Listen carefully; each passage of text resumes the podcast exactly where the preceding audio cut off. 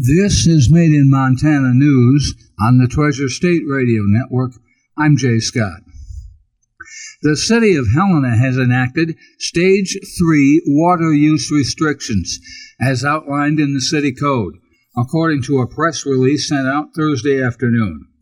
The declaration includes mandatory lawn watering and irrigation restrictions for homes and businesses that use the city's treated water.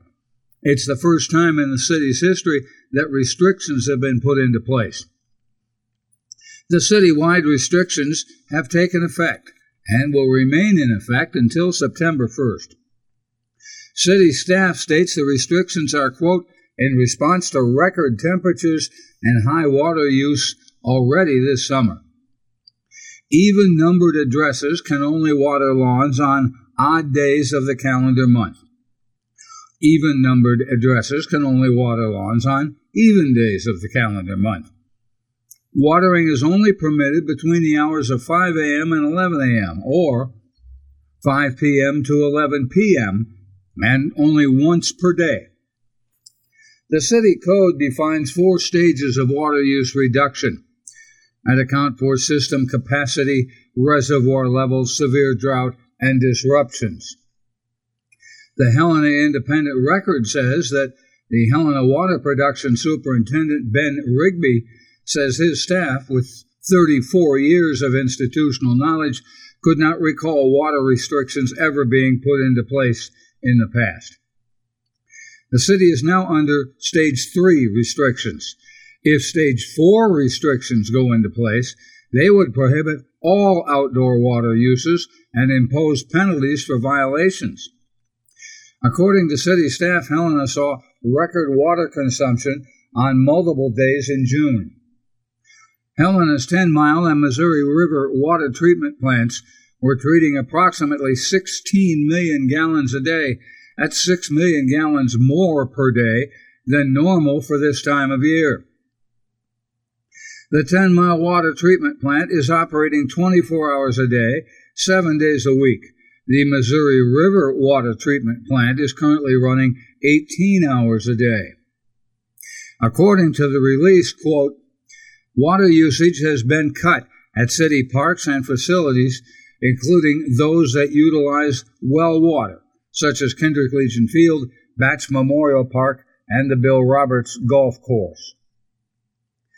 Governor Greg Gianforte has declared a statewide drought emergency as more than 92% of Montana faces abnormally dry conditions.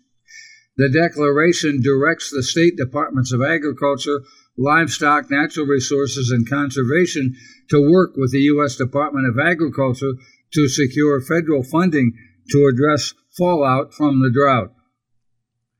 A report released by the state Wednesday predicts drought conditions will worsen in the next two months. Nearly 20% of the state is in extreme drought, up from 14% a week ago, according to figures released on Thursday. The July forecast projects below normal precipitation through the state. Montana already has seen high fire activity, including a fire near Yellowstone National Park that has burned over 25 square miles. 90% of the U.S. West faces drought conditions. Governor Greg Gianforte was not among the list of Western governors invited to meet with President Joe Biden Wednesday to discuss the federal government's firefighting programs. Biden held a virtual meeting Wednesday with federal land managers, private sector representatives, and eight Western governors. The governors participating in the call included Democratic governors from Oregon, Washington, New Mexico, California, Colorado, and Nevada, and Republican governors from Wyoming and Utah. Gianforte and Idaho Governor Brad Little say they were not invited. Republican Arizona Governor Doug Ducey also did not receive an indication, according to reports. No reason has been given for the omissions.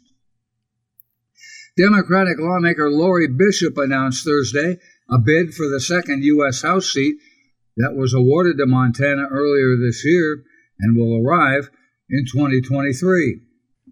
In an announcement in her hometown of Livingston, Bishop says she plans to focus her campaign on increasing access to child care and affordable housing, strengthening mental health services, and protecting public lands.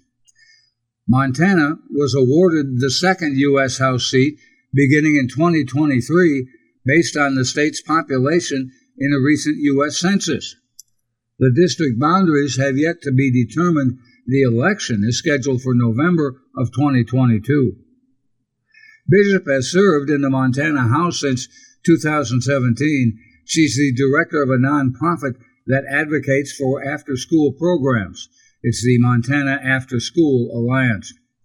Republican Ryan Zinke, who previously served as Secretary of the Interior and held Montana's lone House seat for some years, has also announced a bid for the new seat. And there's good news today. A Montana man was reunited with his 14 week old border collie two days after the dog disappeared following a bear attack in Alaska. Jason Umbriaco was hospitalized after the brown bear with two cubs bit him twice on Sunday. That's according to Alaska's news source. Umbriaco said the dog, Buckley, lost his collar and ID tags in the encounter with the bear. The attack happened in the Kenai National Wildlife Refuge, about 60 miles south of Anchorage. He and Buckley were hiking. Umbriaco was taken to the hospital for his injuries, and employee Bonnie Nichols heard about the lost dog from the hospital chaplain. Both had visited Umbriaco in his room. I said, quote, Listen, Alaskans love dogs, so if you can just text me a picture of your dog and a general location, I'll put it on Facebook and it'll be shared. That's according to Nichols. Meanwhile, Wendy Wilson was driving to Anchorage and made a stop at the refuge where she found a stray dog. She took the dog to her home in Anchorage, where she fed it and gave it a home for the night. The next day, Wilson saw Nichols' Facebook post about Buckley. Quote, She called me and said, I think I have the missing dog, Nichols said. Quote, She texted me some pictures and I showed them to Jason, and he said, Yes, that's him.